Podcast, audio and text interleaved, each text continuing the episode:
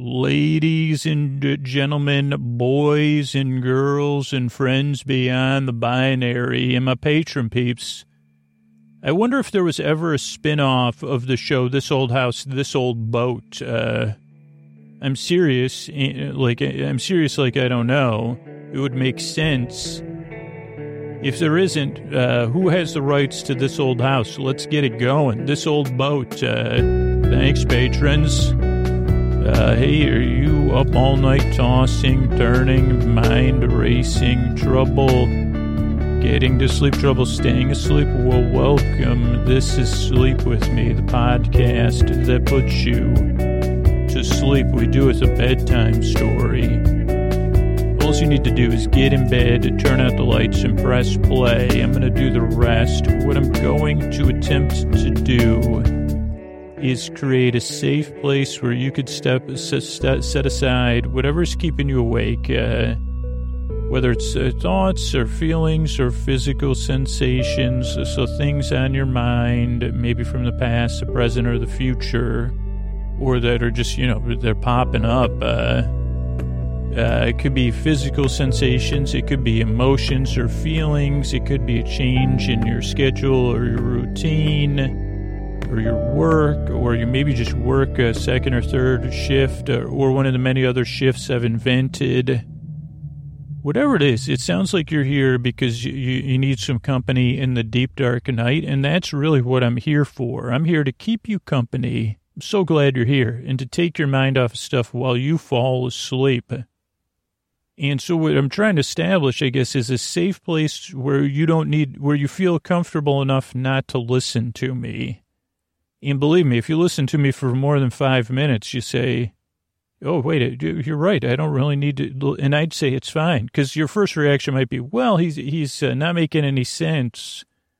Should I listen till he starts? And I say, no, no, no need to listen to me at all. You can listen. So here's the thing. I got this safe place. I'm going to smooth it. I'm going to pat it. I'm going to rub it down. Then I'm going to send my voice across the deep, dark night. I'm going to use lulling, soothing, creaky, dulcet tones. Creaky, dulcet tones, a little bit different than what you ex- expect. Uh, they, they, may take some getting used to, but for, for the regular listeners, they say, okay, I did need something a little bit different. And you say, Scoots, that's uh, under, you're more than a little bit different. And I'd say, yeah, aren't we all? Oh, so shall we all, or whatever they so say we all are a little bit different, and that's so good. Uh, I also, you pointless meanders, superfluous tangents. It means I'm going to get mixed up. I'm going to use filler words, go off topic, keep rambling get lost in my own circu- ovular logic. They called it circuitous logic, but I said mine's more ovular or ellipsis. Like I say, is that an ellipsis? Did my brain just go in an ellipsis? And they say no. To, when I think that was an eclipse, I'd say hardy har har brain. So if you're new, I want to give you some information up front uh, because it's my job to kind of earn your trust and to make you feel comfortable. So if you're doubtful or skeptical, first thing first, that's totally normal and, and should be expected. I'd say bravo because you've probably been tossing and turning and tried other stuff. And, you know, like uh, it's vulnerable listening to a sleep podcast now, I will tell you this podcast does not work for everybody. Probably doesn't even work for the majority of people that try it, but I really do hope it works for you. There are a lot of other sleep podcasts you could check out at sleepwithmepodcast.com slash no thank you. But I can tell you, I've been doing this show, but, but when I record this over, I've recorded over a thousand episodes and uh, most listeners that became regular listeners over the years since 2013, there's people that have been listening that whole time. They said, yeah, it took two or three tries for me to get used to you, or it took me listening once, strongly disliking the podcast, coming back a few months later, giving it another try. So just kind of see how it goes. Uh, that's one thing. And, and you say, well, that's, that's really a way to sell your podcast. I say, well, it's the truth, right? But there's even more stuff you probably want to know if you're new. And if you're a regular listener, what up? Uh, how about that? We, we, this was supposed to be a one kind of episode, and now we're going to talk about old boats, maybe. I don't even know. uh, Will will this be a personal essay style episode, or what am I going to be talking about? So okay, so the um oh but oh so if you're new though, oh uh, what are other things you know? One, I make this show for two reasons. I've been there, tossing, turning, mind racing, trouble, getting to sleep, trouble, staying asleep. I got all of those, and I know how it feels there in the deep dark night. So that's the first part. The second thing is that you deserve a good night's sleep. Your sleep is important. And you deserve a place you could rest and a bedtime that you don't dread, a bedtime that you feel neutral about. You say, well, at least I got that sleep podcast to listen to. He'll be goofing around. And he, he how did he miss that? The name, how did he not see the, maybe he didn't watch the post credits, credits, post credits, uh, scene on Falcon and Winter Soldier to see the boat out in the ocean. But, you know, or maybe, I don't know. But so, Oh, what was my point? Oh, you deserve a good night's sleep. Uh, and if you can get the sleep you need, maybe you could, you know, your life's a little bit easier. Maybe you're a little bit more engaged. Maybe you can be in a place where you could flourish.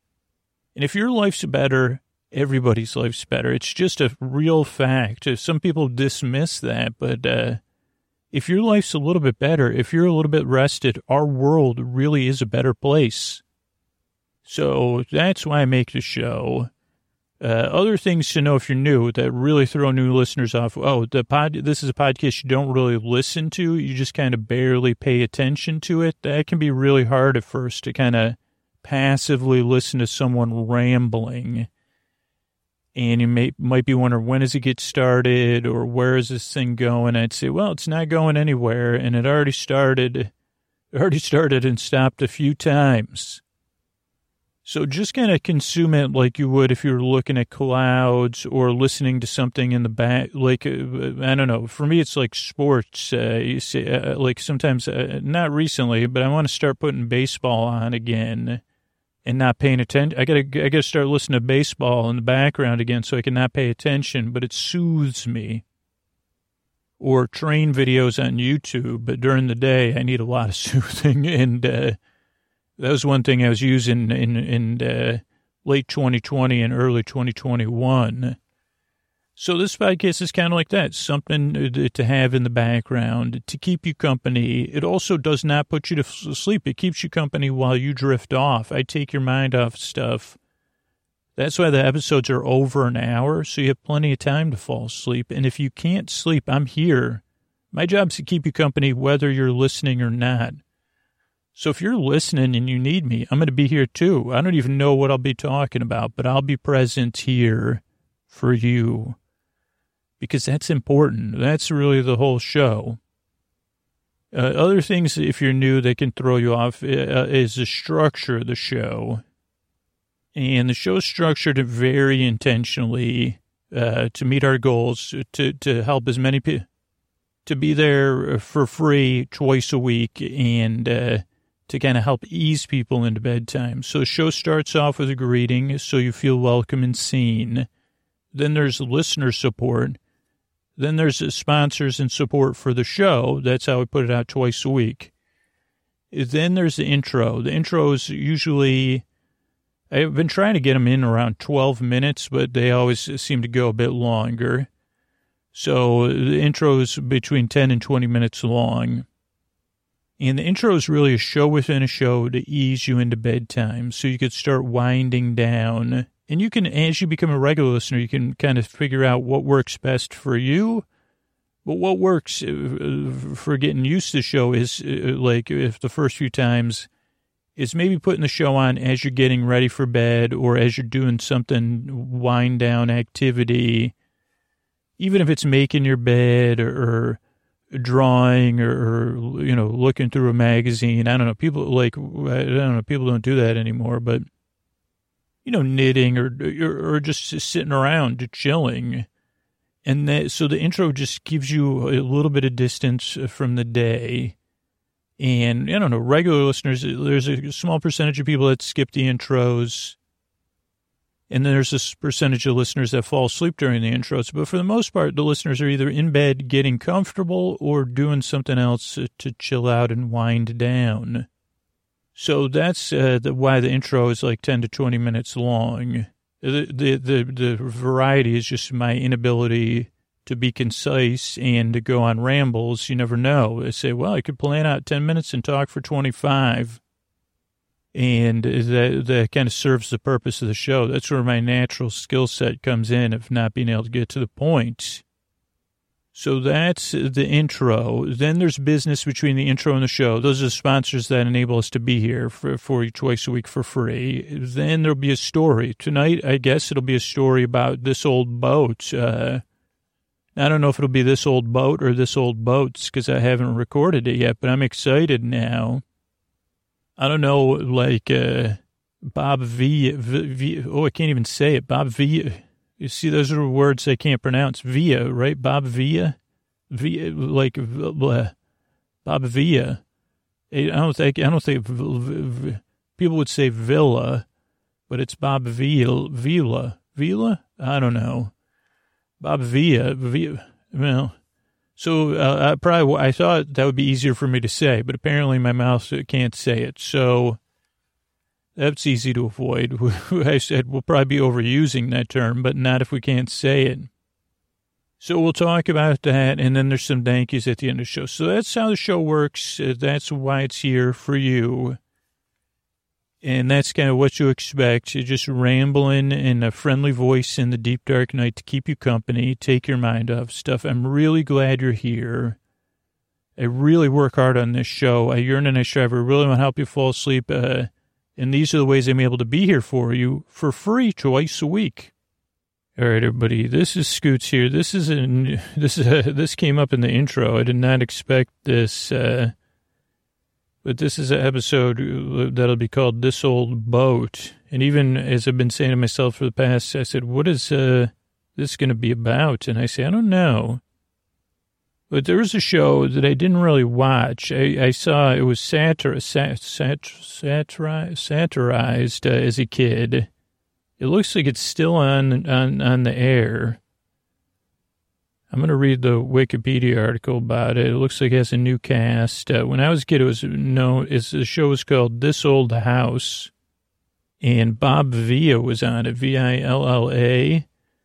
And Bob Villa slowly, it was like one of those PBS, it was like, like similar to Rick Steves, but, uh, it was this old house. Bob Villa was on it. I think at some point, like Bob Villa had like true was doing ads for True Value and had like Bob Villa brand stuff at True Value.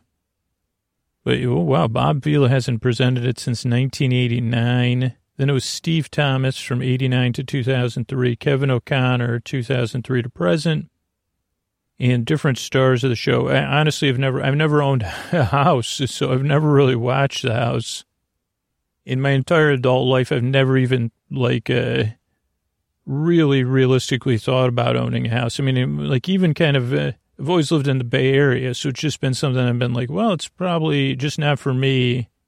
I mean, if I lived somewhere like uh, that wasn't a major metropolitan area, I might think about it. But even for me, I just like personally, like, uh, I don't know. I tend to, to, be contrarian about stuff you're supposed to grow up and do. So that was another thing where I was like, no, no, I'm not going to own a house. And then living in the Bay Area, it's just something, it's just a different area where you're, you're, uh, I'm like, yeah, I don't know. That's too much, comes with too much. But let's read about this old house since I don't know anything about it really.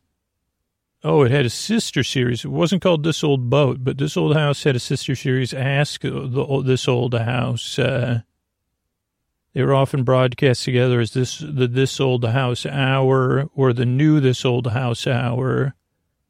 They were underwritten by GMC and the Home Depot and lumber distributor. Uh, the one Weyerhaeuser, Weyerhaeuser. Uh, they were built, were paying a million a year as an underwriter. Also, you know, insurance companies, different things under underwritten the show. The third series was inside this old house. So know this old boat, but soon, I mean, reach out. You could borrow the name from me. Uh, the renovation guide on the learning channel. The classics are still carried on commercial on the DIY network. and syndicated. It was one of the earliest home improvement shows. We're not going to do a recap of this old house. I'm just, uh, it started as a one time 13 part series on WGBH, uh, and it grew as one of the more, it was, it's produced spin offs, New Yankee Workshop, 17 Emmys and 82 nominations. Uh, there was uh, the one, their first two projects were in uh, Dorchester and Newton. And it was always focused on renovating older homes, including those of modest size and value. Oh, with the same sweat equity kind of thing that they use in a lot of the shows. These are shows, I mean, I'm, I do not have anything against these shows. It's just not my thing. Like, uh, so, but I do watch them on people, other people's screens on airplanes. I tend to watch a lot of that, like Property Brothers on airplanes, but uh, when other people are watching it. Is that the show Property Brothers, I think? But that goes for other genre shows. Shark Tank, I've never seen it, and there's other shows like that. Uh, I did watch one episode of Shark Tank recently. I think that's by accident. I don't even know how I accidentally watched that, but uh, but usually I watch those on airplanes as well uh, while other people are watching it. Uh, I watched one, it wasn't Shark Tank, but it was something like it where they, this was like four years ago. And they, then I started watching it because it was on demand on the plane because they were working with key lime pies. Anyway, shows you watch on airplanes, watch other people watching. Uh, oh yeah, Bob Villa started his competing show uh, because he was making commercials. Uh, oh, uh, that weren't you know in, weren't working with the underwriters. You know, it's tough. It's tough being a, content creator. But during Villa's tenure, there was 11 million viewers. Uh, uh, let's see. Then Kevin O'Connor. Um, anyway, I don't, I don't. There's a lot about it, but I think that's the most important thing was that uh, that it was just a show. So then I was thinking during, yeah, it was, the only important part was that it was about fixing up old houses. So then I thought of like uh, this old boat, like I said, and I said, well, there's probably, I mean, here's the thing. I don't know anything. I don't, I don't know anything about fixing stuff or remodeling stuff. I mean, for me, remodeling would be like getting enough stuff off the floor to vacuum. That's like a remodel. That's like a heavy duty sweat equity remodel where I live. But it got me thinking, this old boat sounds nice. That sounds like a show I would probably not watch either. And then I thought, you know, I thought of uh, um, Falcon and the Winter Soldier because they were working on an old boat, and I enjoy I enjoyed that too.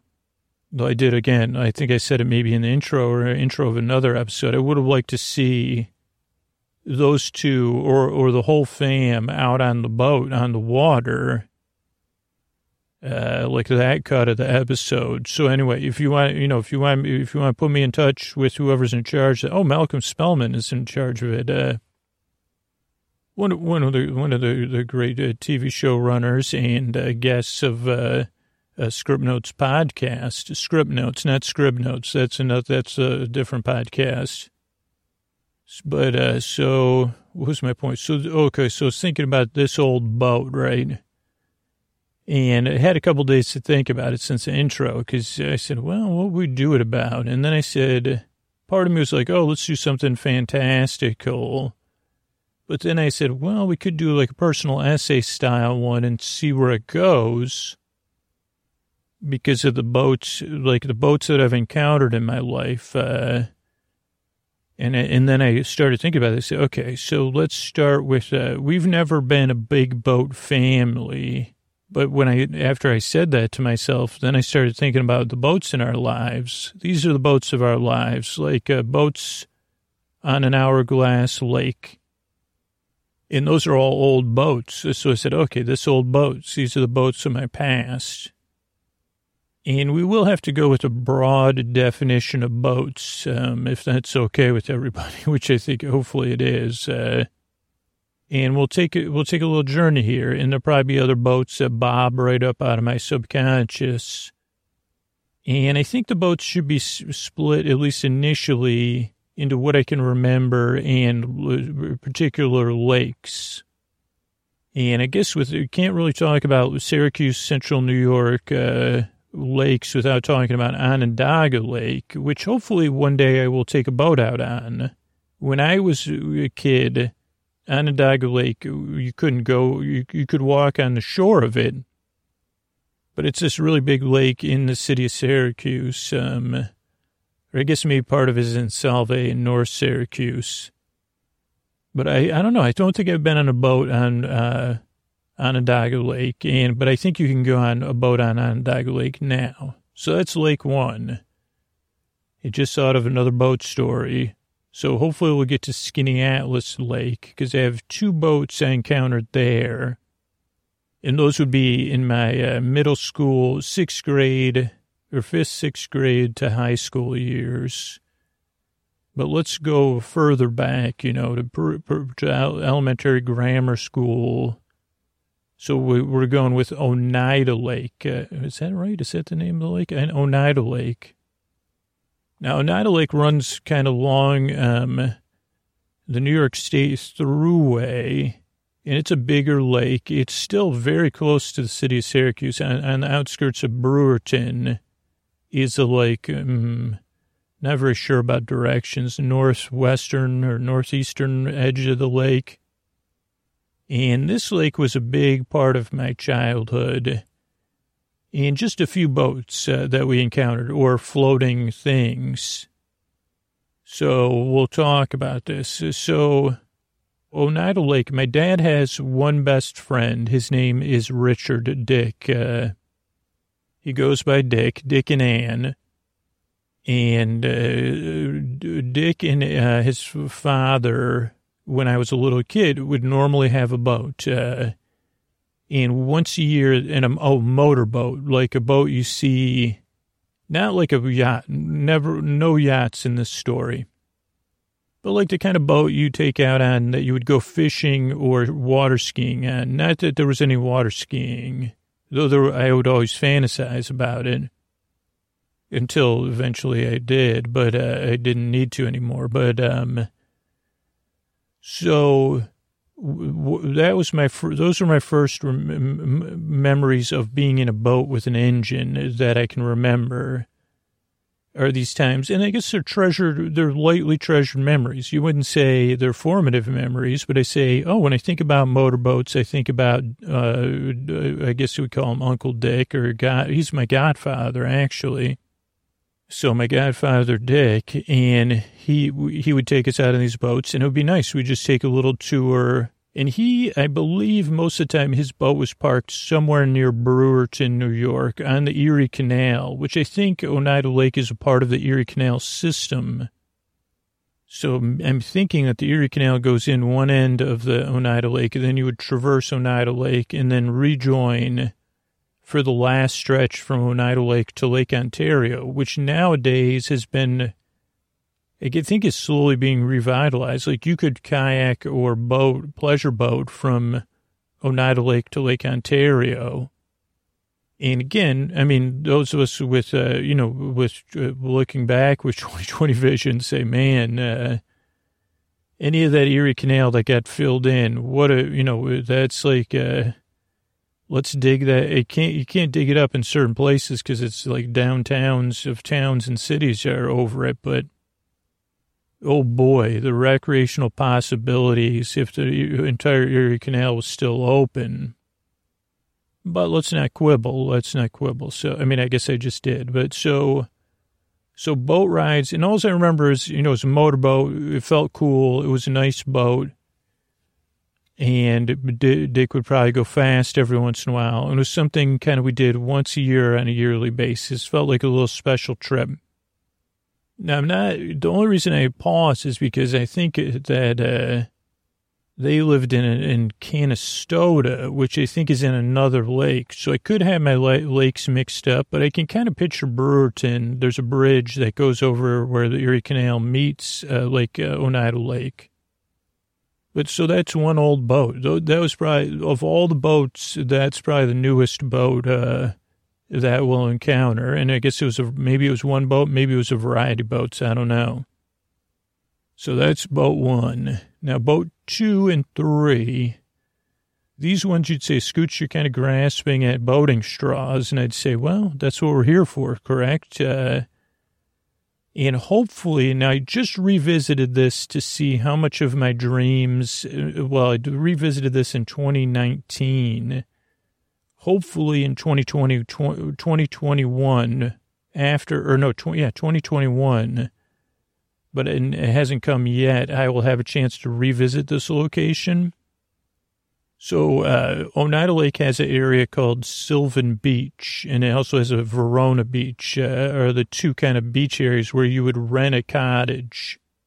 And that's where we went for, my, now my, my family, there were six kids in my family. At other times there was five kids, then four kids, then three kids.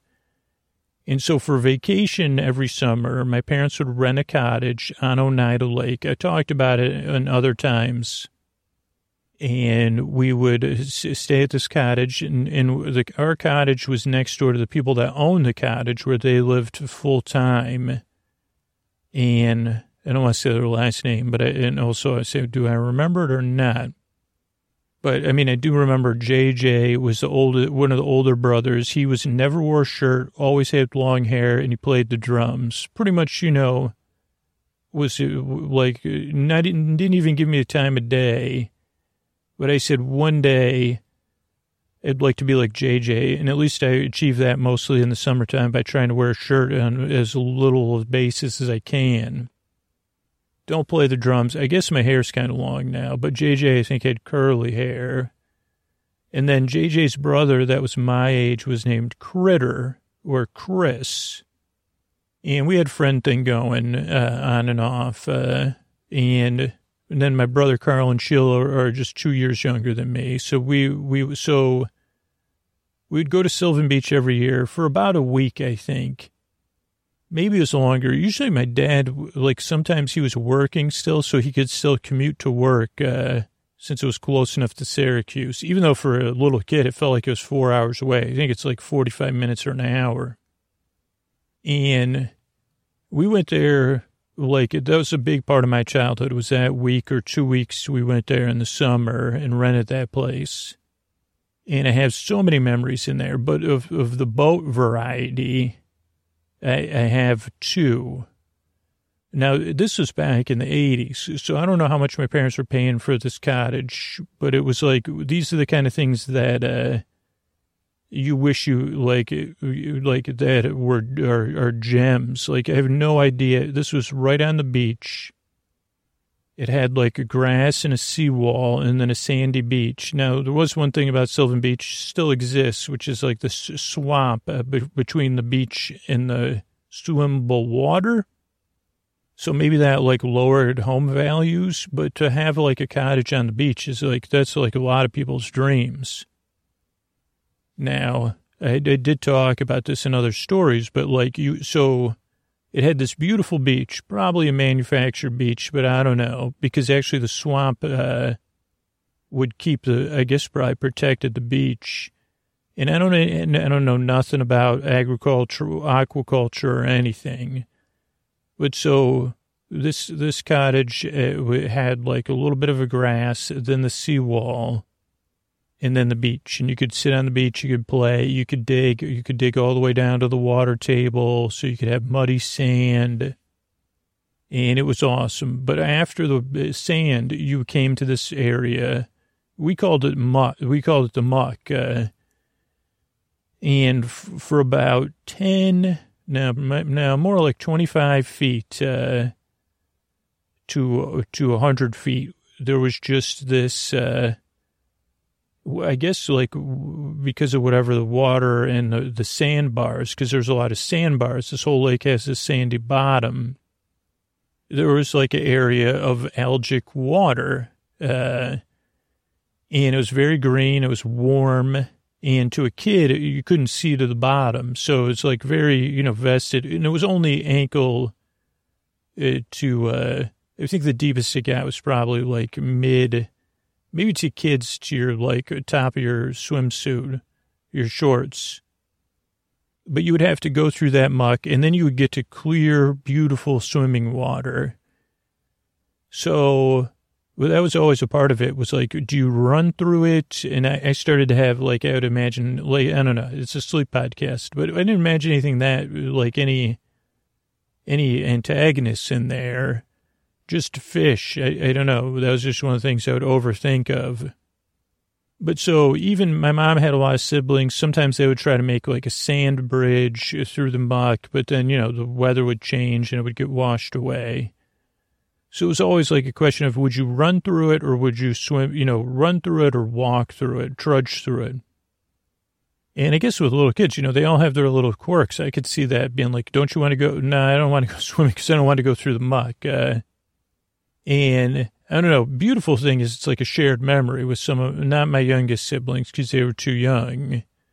But so you would traverse the muck and then you would get into this all gorgeous water, like beautiful water like a very sandy bottom, clear water. The the w- w- wave action never had big waves again because they weren't crashing on the shore, but some good you know water motion. And then there usually be a couple sandbars, uh, like you could discover as you were like you know just playing around. Like especially I was a little kid, so then my older cousins or aunts and uncles they'd be like they'd go out deeper and they'd be like, hey, there's a sandbar all the way out here, so you'd go out there and I don't, so out, but out there uh, on the stretch of shore we were on, uh, and I don't know who owned it. I don't know if it was the people that owned the cottage that we were staying at or it was someone else. There was always a dock out there, or a, but I always associate docks now with something uh, latched to the shore. So you could call this a raft. It was a wooden uh, square, and I think it was painted red so it was sanded, it was painted. Maybe at one point it's painted green and it got painted red. This is my vague memories. And it had an anchor, so it was anchored to the ground. And I don't know what was uh, making it float, like uh, barrels or something. And it was very, uh, it was big. I would say, like it was big enough for for if you were adults, like three or four adults could go out there and lie next to one another in in sun but most, and, and all it was was a big square wood planks. There was probably a ladder to get out of the water, but usually you just push yourself up on it. It was fairly stable.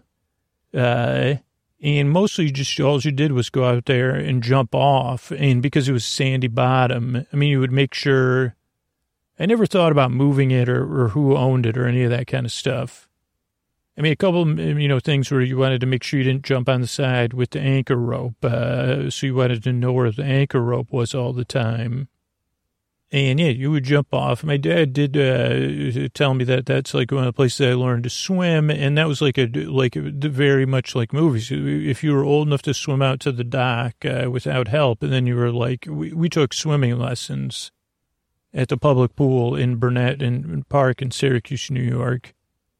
That's where I technically learned to swim, or Onondaga Park. You know, I guess partially, maybe, yeah, well, Burnet Park and Onondaga Park, the same thing?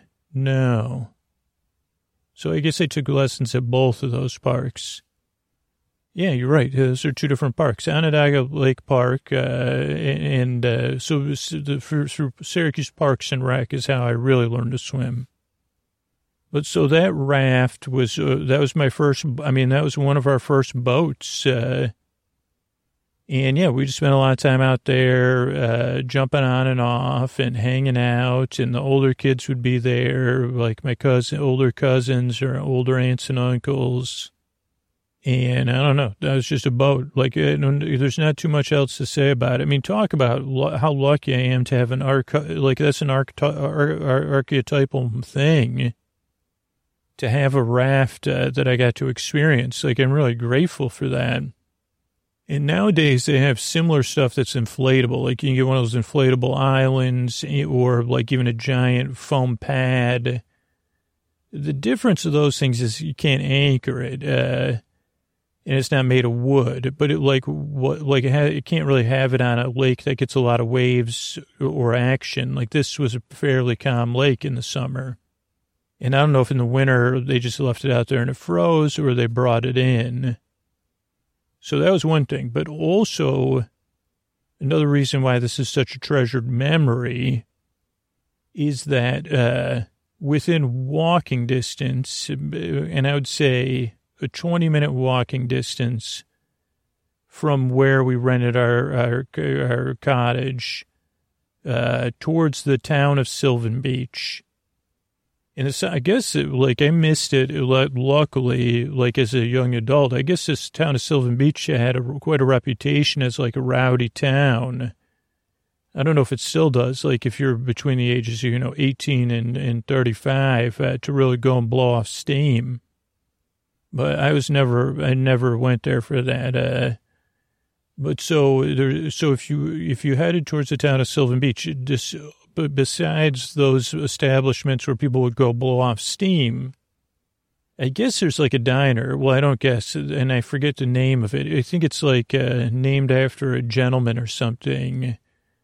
And we ate there in 19, 2019 when I forced my family to go there. I forced my, I begged my daughter, and then we begged her grandparents, and, and I said, I'll drive all both ways we got to go there. I have so many dreams and memories about this place. I got to do research.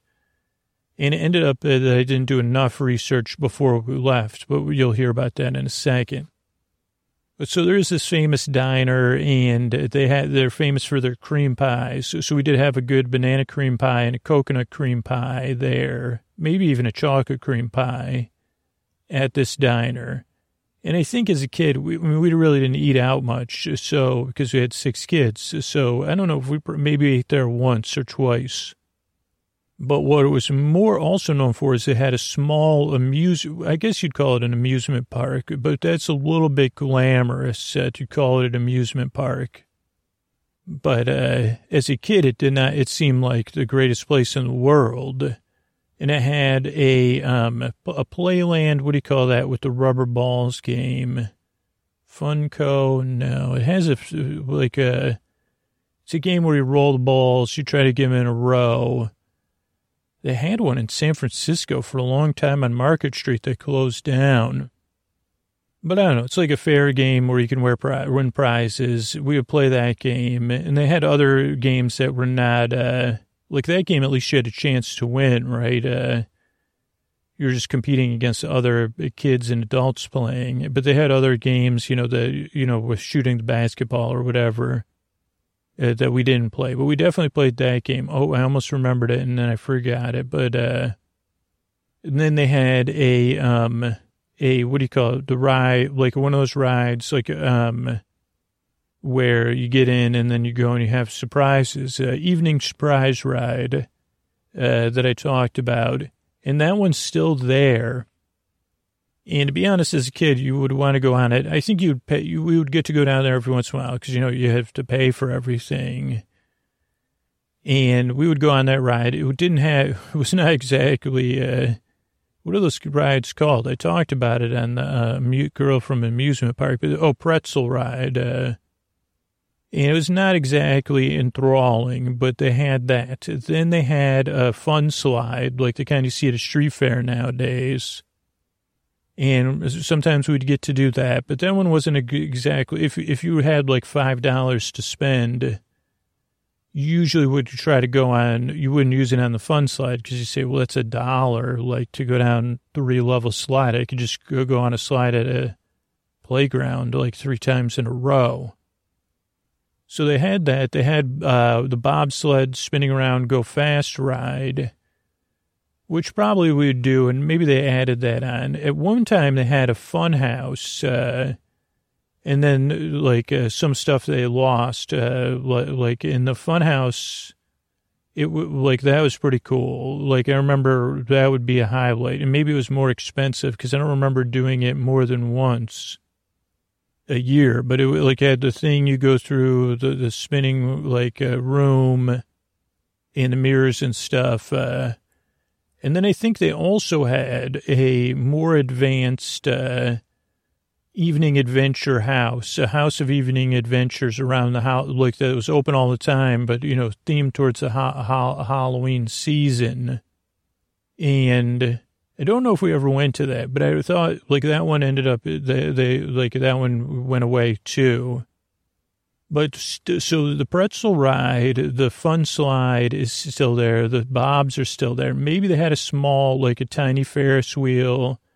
They had food and drinks. So I, I don't, but I don't ever remember eating food or drink there.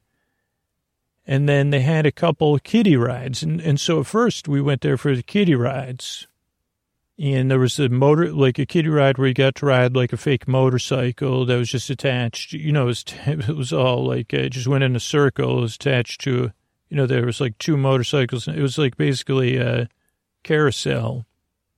And then they had one that was a boat ride. That's, so this is boat number three, this old boat. Uh, and the boats were painted in like blue and red and yellow colors. I think they were wooden. They even had like, uh, you could pretend you were like even though it's just you were sitting in a boat it had, it had a steering wheel and maybe like a little um like a, a, finger cannon with a sound effect. But it was just a carousel ride. I think they also had that same version of that ride in a plane version. So that was boat number three. And so oh so in 2019 i went there and i said please can we go there? I think i was begging for a while and there was one day where it wasn't raining, and I got my, you know, I broke my parents down. I said, please, can we just drive there? It will drive both ways. I'll pay for the gas. You know, please, please, please. So the day I didn't happen to check the website, and because you know this was even in 2019, they were only open the like amusement park thing was only open like on the weekends or something.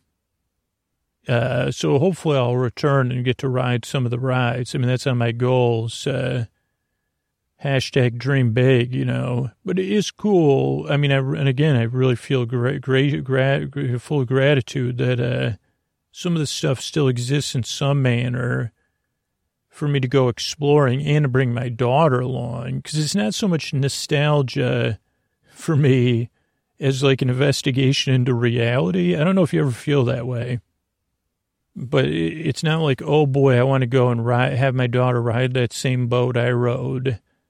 I just am like, uh, I guess it's like where the simulation thing, it's like, was any of that real? What does it look like now?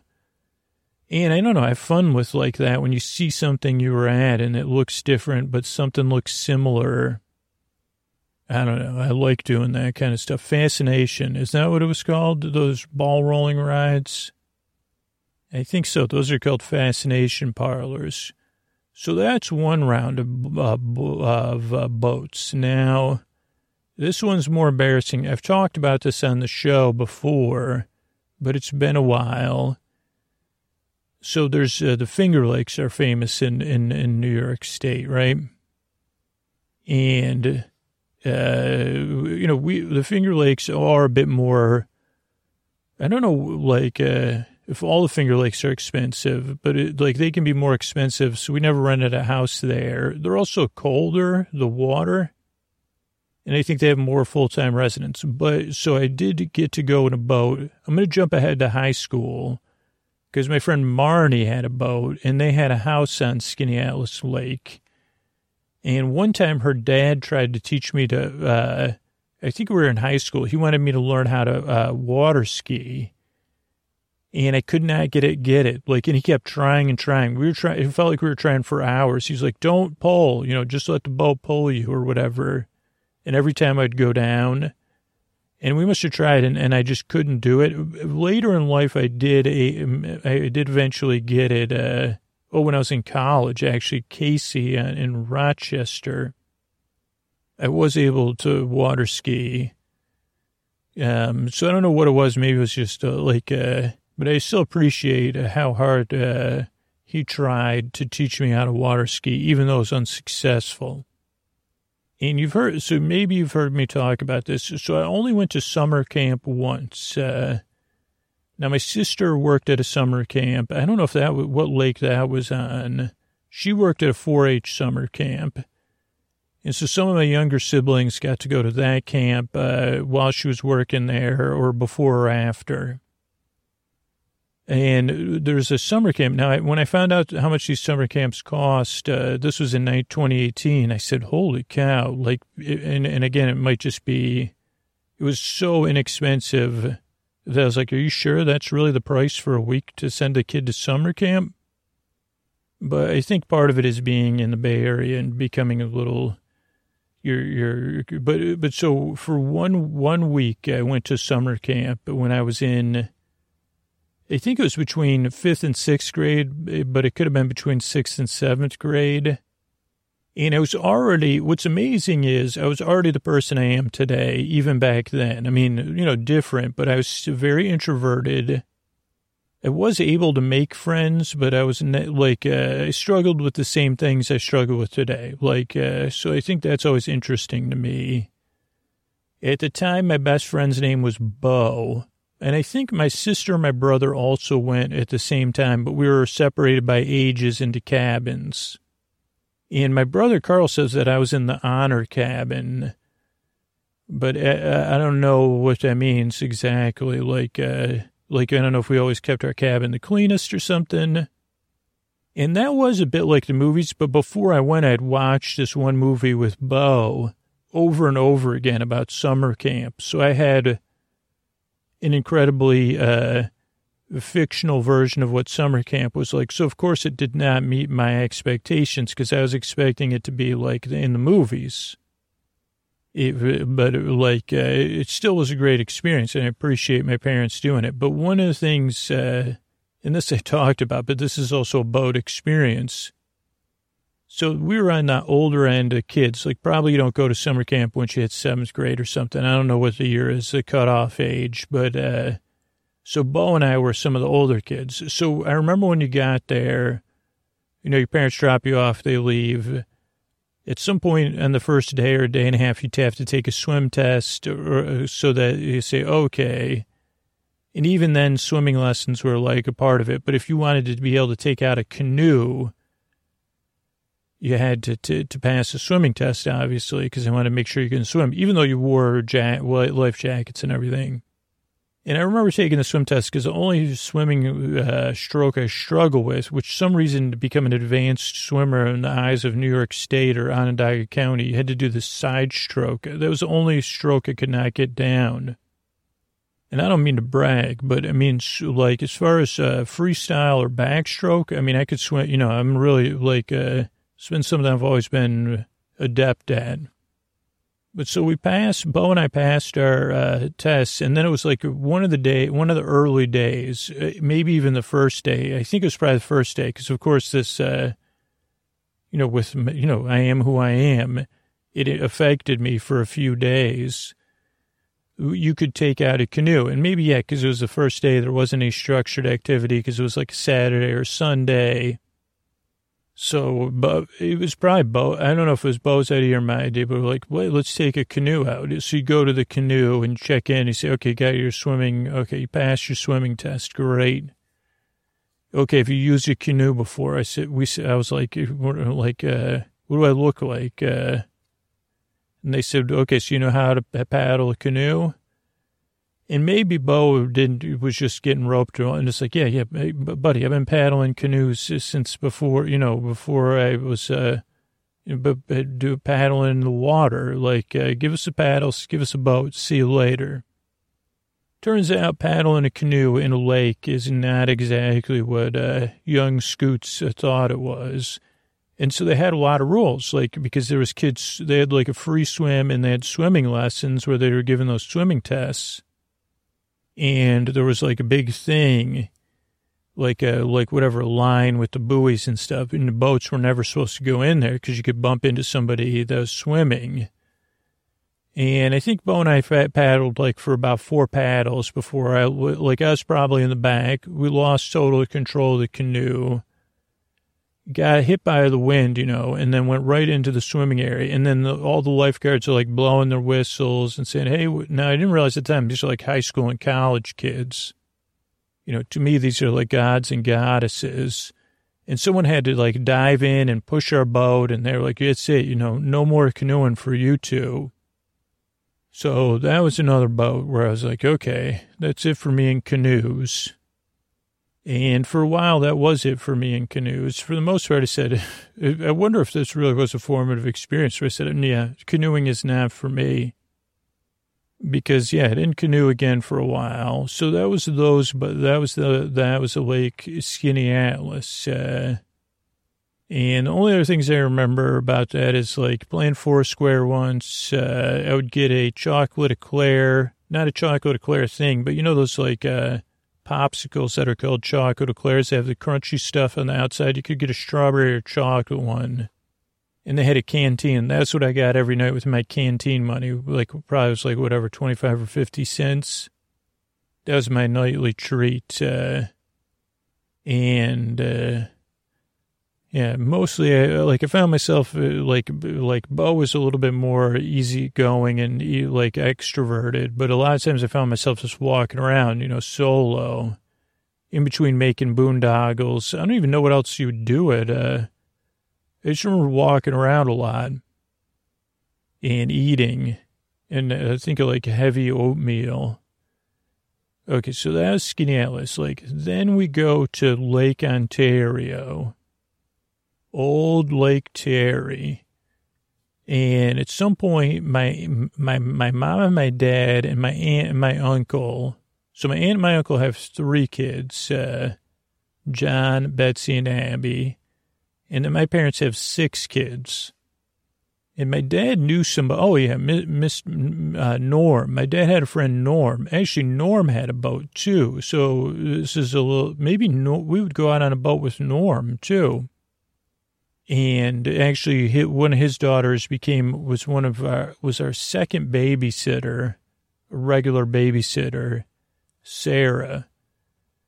And so norm he he he he lived up on lake ontario. So we'd go go up there for a barbecue once a year. And i think he had a boat and we'd go on his boat.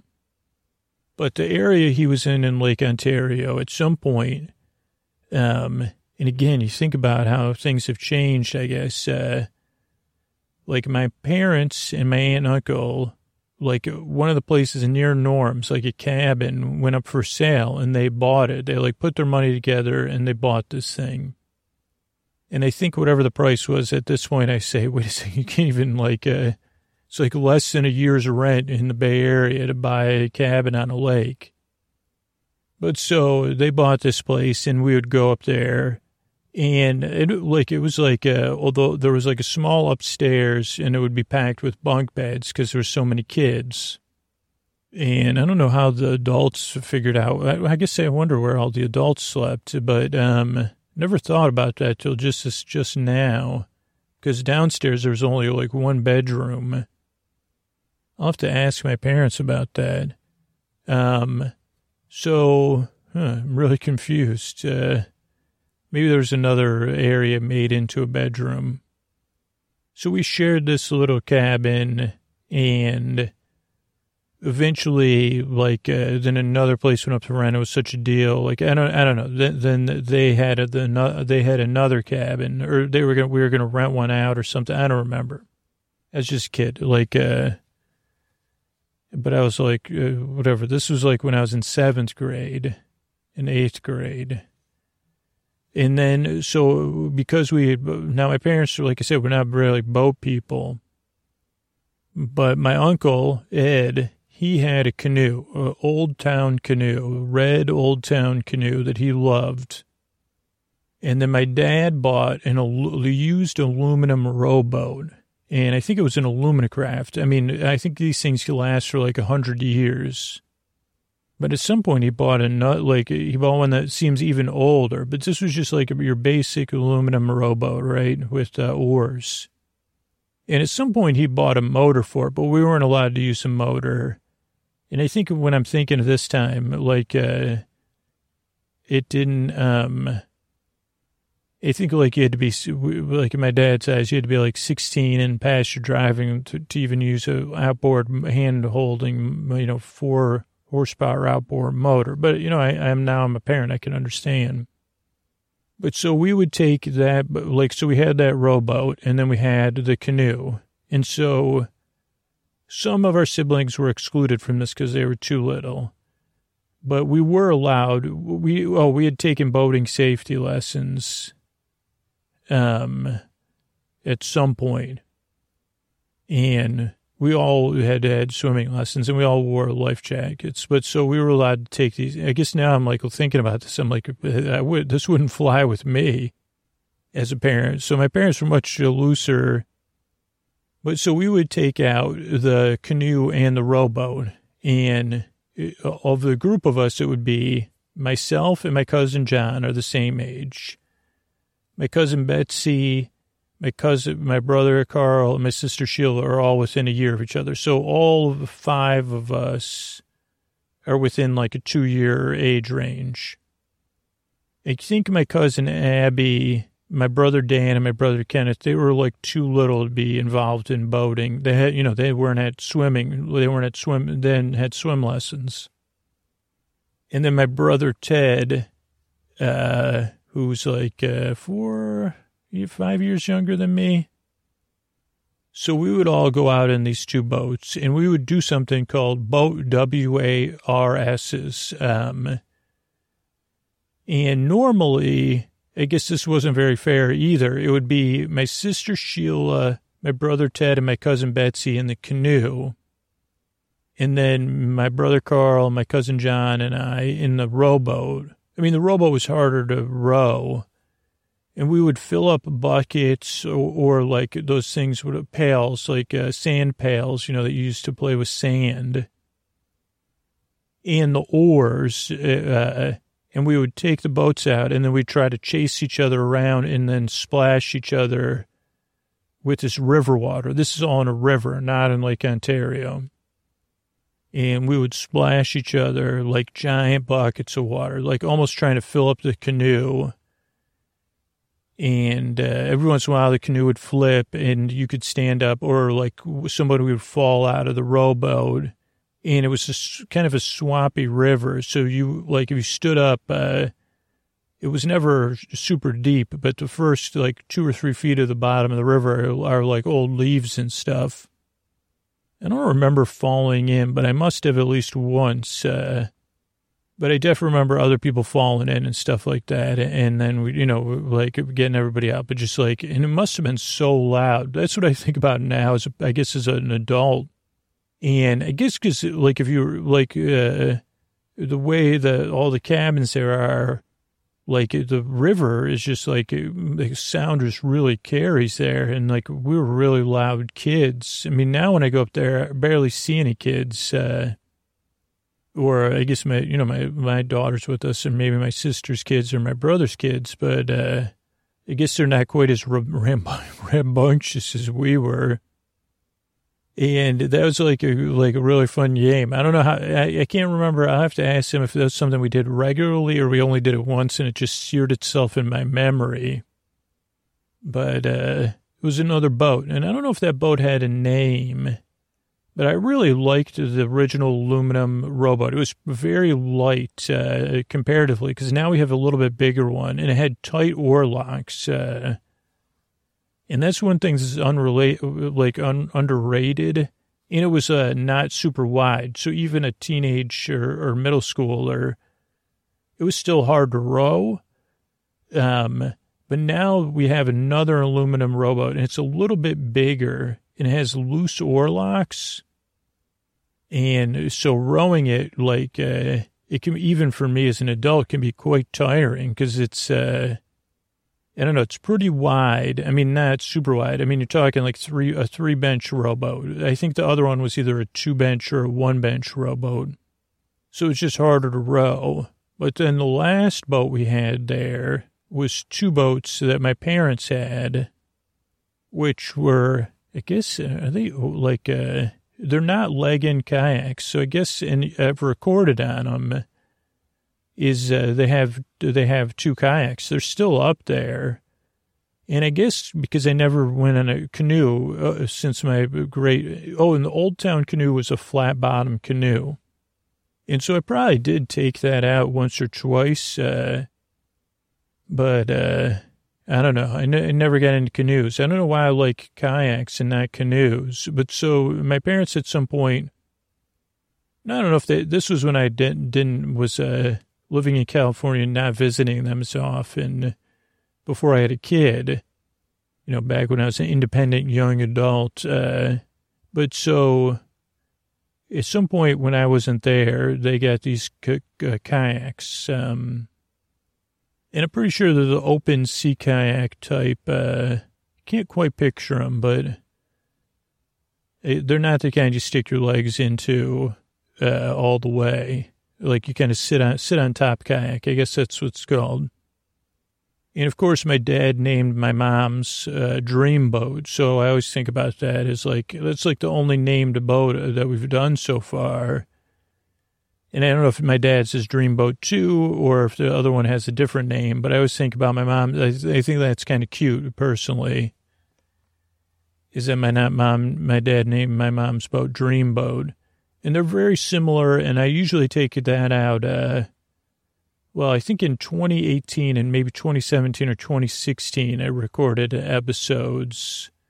The one of them may have been in a rowboat, but it, it, just because of the way we do make the show now, it wouldn't work. I can't record on location episodes just because of the way we distribute the show. It just would it, wouldn't it would wouldn't sound good, and it just takes so much to make it sound good. But uh, yeah, I would take those out, and uh, I, I, do really like that. Uh, and then I guess a final boat I'll mention. Well, two things. Uh, I did like I did do an episode about this when we went down the Weeki Wachee. I wonder what year that was. Like twenty. That was in the 2016, 15, maybe 17, but it couldn't have been later than that. It was when my dad was in a musical and uh, my mom was needing some extra help. Uh, I think she had had a, a procedure, and um, my brother Ted, and my brother Ken, and I were all there.